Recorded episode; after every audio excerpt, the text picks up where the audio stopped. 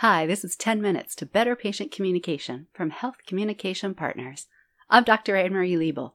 Now, you've heard me say before that communication is more than a simple transfer of information. In the patient encounter, you are communicating information.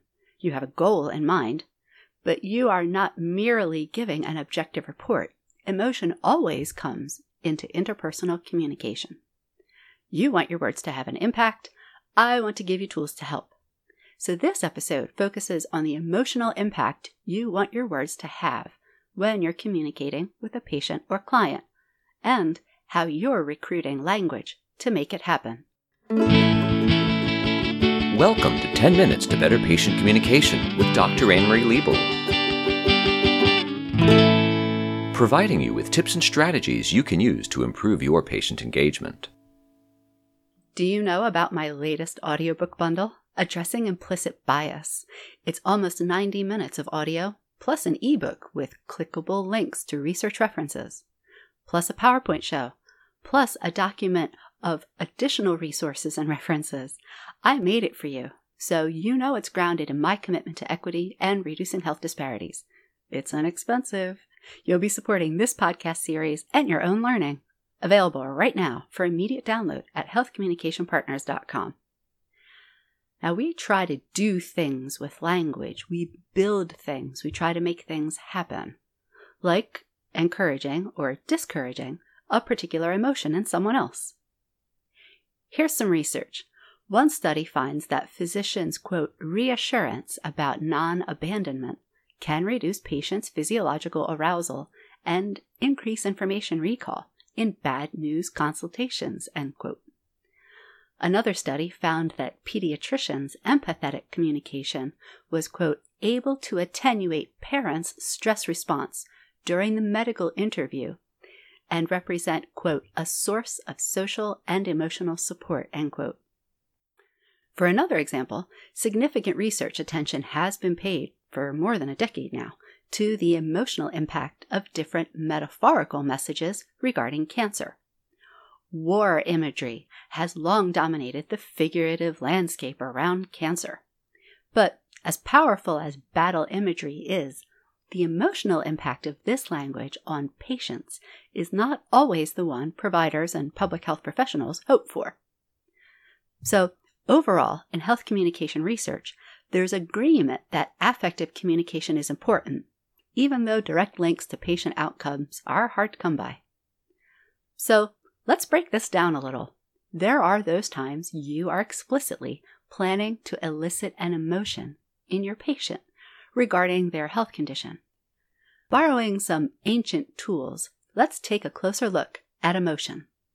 One of my earliest podcast episodes was about how some terms from classical rhetoric could be helpful as a quick and easy way to assess your communication. I'm going back to that well again. I'll use the term pathos to talk about emotions in words.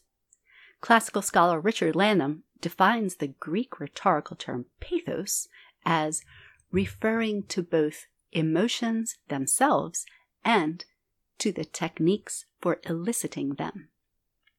Following his lead, first, I'm going to help you dig into your thinking about the emotions you're trying to elicit, then how you're eliciting them through your words. How am I going to do this? I'm doing this through a series of 3 questions so you can evaluate your own language. Number 1, what emotion are you hoping to elicit? Be clear with yourself about what you are trying to make happen. What is the emotion that you're hoping you can lead someone to feel? What are your expectations?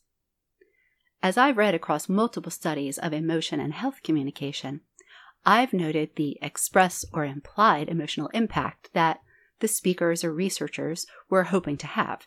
Here are some examples to get you thinking about the emotional effects you might be going for.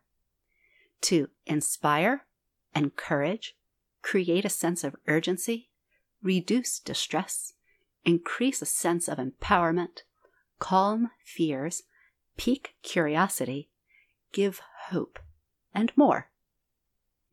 Let's make this even more concrete. For the rest of this episode, I'm going to use an example from the first study I mentioned earlier on affective communication in bad news consultations. Now, the implied emotional impact in this study was the lowering of patients' anxiety. That's what they were going for. So, identifying the emotion you're going for can be a little bit tricky sometimes, so be patient with yourself. And it's important for me to mention that I am understanding that you are also trying to build trust and positive relationships. This is the ethos, right? By speaking ethically and maintaining your professional duties. So that's a given. Don't be vague about your expectations about the emotion you are trying to elicit. Even answering this one question alone can help you gain control over your communication. Now we're going to go a step further. Number 2, why are you hoping for this emotion? You hope a patient will feel a certain emotion for a reason. What is that reason? Arguably, you're hoping to connect a patient's emotion to something about their condition, and you do this through your talk. So get nice and clear with yourself on the links you are assuming between the patient's experience of this emotion and some positive health outcome, because this guides your language. That earlier study was concerned with the lowering of anxiety. What was their reason? Why did they want to lower patients' anxiety? They were hoping to aid patients in recalling information. Through a chain of prior research, the authors explained how they connected physiological arousal and recall of provided information. The lower the physiological arousal, the better the recall. Recall being important, the study was set up to test this hypothesis. So go ahead and articulate to yourself what you assume about the connections between the emotion and the positive health outcome, and be alert for what could get in the way. And number 3, how does your language measure up? I'm encouraging you to evaluate your own language against your answers to those 2 questions. So there's actually a couple more questions embedded in this one. You're well aware that you're having an emotional impact on your patient simply by your presence. How you enter a room, your body language, your tone of voice, facial expression, how close you sit, all of this counts, but we're focusing here on your verbal communication. What terms are you using to elicit the emotion? Are you saying what you mean to be saying? Staying with the earlier example, the study authors designed phrases they thought would have the desired effect of lowering anxiety. These phrases included, quote, "But whatever action we do take, and however that develops, we will continue to take good care of you.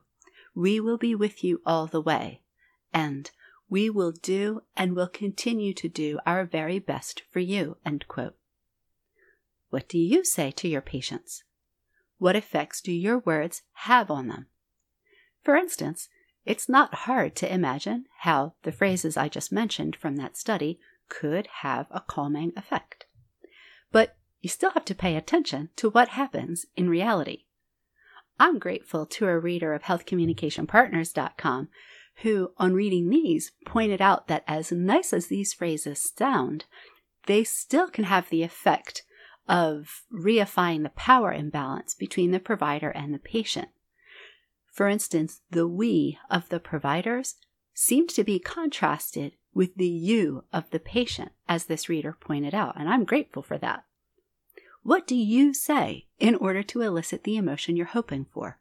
What actual words and phrases do you use?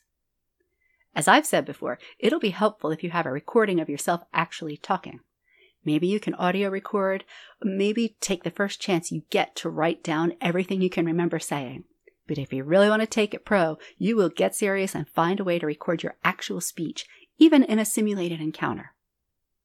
This is about being aware of what you're assuming and unpacking your language when you are seeking to elicit an emotion. Be upfront with yourself about the emotional impact you're going for. Know what connections you're assuming between this emotion and a positive health outcome, and listen to your actual words, noticing the effect they have. Finally, recognize that people will have different responses than the one you have in mind. The same person might even have different responses to the same message over time. So don't be worried about finding that one message or magic phrase that works all the time on everybody. Sure, have your go-to phrases, but have a couple others ready to go as well. Perhaps ask your colleagues what they do to improve their affective communication. Want more help? Write me. Go to healthcommunicationpartners.com and click on Contact, or just reply to any of our newsletters. They come right to me. This has been 10 Minutes to Better Patient Communication from Health Communication Partners. I'm Dr. Anne-Marie Liebel. Thanks for listening to 10 Minutes to Better Patient Communication from Health Communication Partners, LLC. Find us at healthcommunicationpartners.com.